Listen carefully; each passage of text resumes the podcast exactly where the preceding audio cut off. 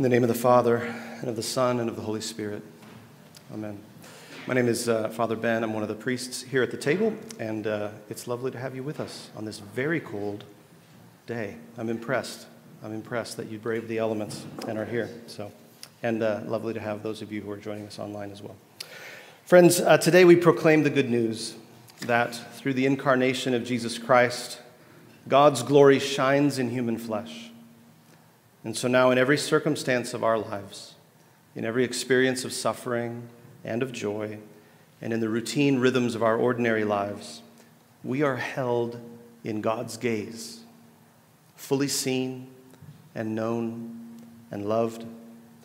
And this enables us to see the greater things, epiphanies, beyond what our five senses and our worst fears tell us. Heaven is open, beloved and touching earth all around. Come and see, no matter what you're going through right now, God's presence is with you to sustain you and bring all things to completion in love. Our scripture readings today from the lectionary feature stories where people were surprised to find out that God was paying attention to them. They were startled by a God who sees them, notices them, and calls them to be involved in what God is doing. Little Samuel is confused initially when he hears God speaking to him and assuming it must be Eli, but eventually discovers that God is with him, even at his young age, and God is calling him into what will become his life's work. The psalmist marvels that God is familiar with the most intimate details of his life. You know my sitting down and my rising up. You discern my thoughts from afar. You trace my journeys and my resting places, and you are acquainted with all my ways. And of course, in our gospel text, Nathanael, who was initially skeptical about so called messiahs coming from Nazareth, of all places, changes his tune when he discovers that before he had even heard about Jesus, he was seen and known by Jesus.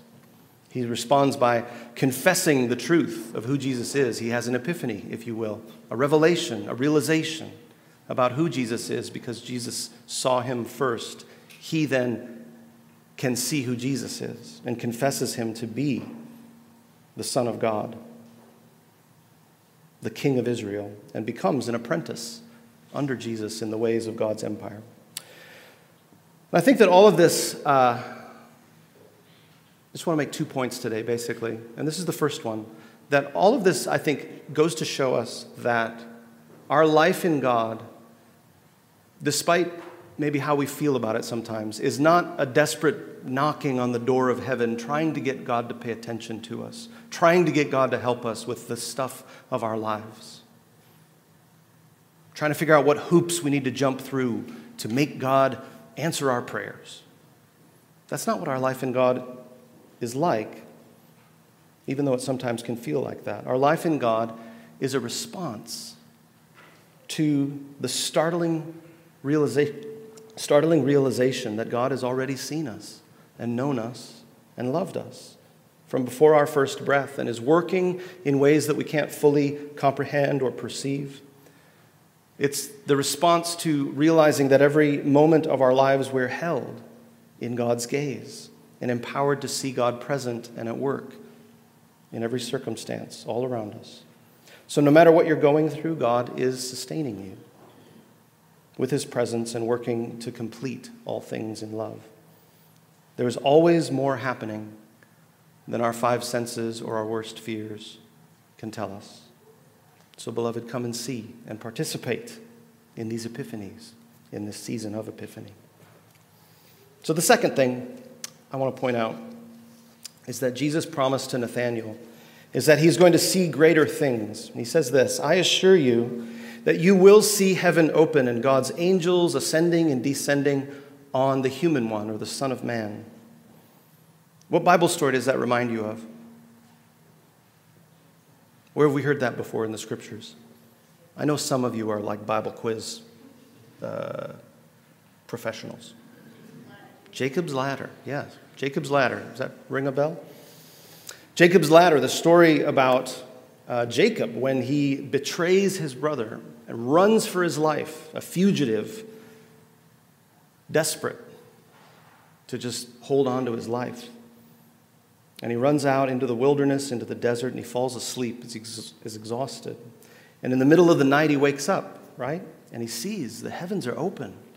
Angels are ascending and descending, which the Celtic spirituality refers to these things as thin places. Have you ever heard that, term? I heard that term? A thin place. Where heaven is touching earth. Normally there's a veil between heaven and earth, and it's hard to access heaven from earth, but Jacob realizes, wow, the place that I've been here, the place that I am, is a place that's open to God's glory, open to God's presence.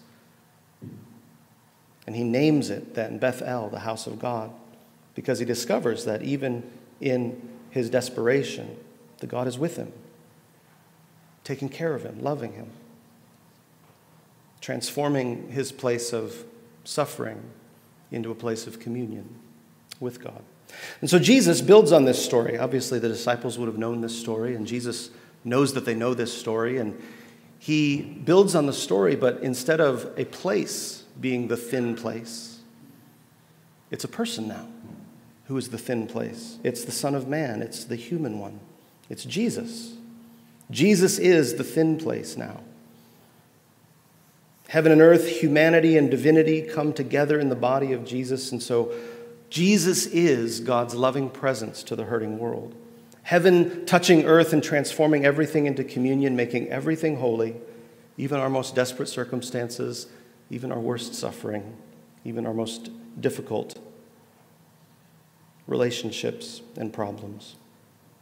And so now, through the resurrection of Jesus and the outpouring of the Holy Spirit, Jesus has been unleashed upon the world and the whole creation has become holy ground. Every person and every place and every circumstance is a burning bush, ablaze with God's glory. In Jesus, God has joined himself to humanity forever, which means that we have permanent and profound intimacy with and access to God. That's just a fact now. There's nothing that you or anybody else can do about it. It's just a fact of who you are in your baptism. We have access to God in our very bodies because Jesus has touched creation with his body. This is why, incidentally, Paul makes such a big deal about what we do with our bodies in the passage that we read from 1 Corinthians. Our bodies are consequential because they are parts of Christ. Your body is a temple of the Holy Spirit, Paul says, who lives in you and allows you to behold God's majesty at any time. This is what it means that Christ is the light of the world, as our collect for today names him. That through the incarnation of Jesus and through the outpouring of the Holy Spirit, God is simply, irrevocably with everyone, shining on them, ministering to them, loving them, speaking to them wooing them toward beauty and truth and goodness. And so now, in every circumstance of our lives, beloved, in every experience of suffering and of joy, and in the routine rhythms of our ordinary lives, we are held today in God's gaze, fully seen and known and loved. And this enables us then to see the greater things. Epiphanies beyond what our five senses and our worst fears tell us. Heaven is open to you today, beloved. It's touching earth all around. So come and see. No matter what you're going through right now, God's presence is with you to sustain you and to bring all things to completion in love. So we respond, those are the two things I wanted to say, that's it. We respond uh, to this good news by acting as if it's true. We respond by acting as if it's true. And that just means we take one little step of faith. Try it on for size. Just right here in the room. Try this good news on for size. The other thing our collect of the day says is that we are illumined by God's word and sacraments. So, in other words, coming to this altar today to receive the Eucharist is part of how the light gets in. It's part of how God ministers God's grace to us. So, I invite you to allow Christ to shine on you today by receiving the grace that's available to you in the body and the blood of Jesus. And I also invite you to pray right now, but also this week, in whatever circumstance you find yourself in. Pray as if God were present and at work. Again, you don't even have to believe that. Just try it on. Just try a prayer as if God were present and at work. No commitment. You can just try that. That makes sense? No pressure. Just try it on. Pray as if God were present and at work and just see what happens. I think that God invites us into that kind of relationship. Whatever you find yourself in, and maybe it's experiences of joy and delight, suffering and pain, maybe just the routine rhythms of your ordinary day, try praying as if God were present and at work. I really appreciated Father Matt's reflections this week in the pastoral letter, which goes out in the weekly newsletter, which you get in your email inbox. I will just encourage you to read those. I find them very encouraging.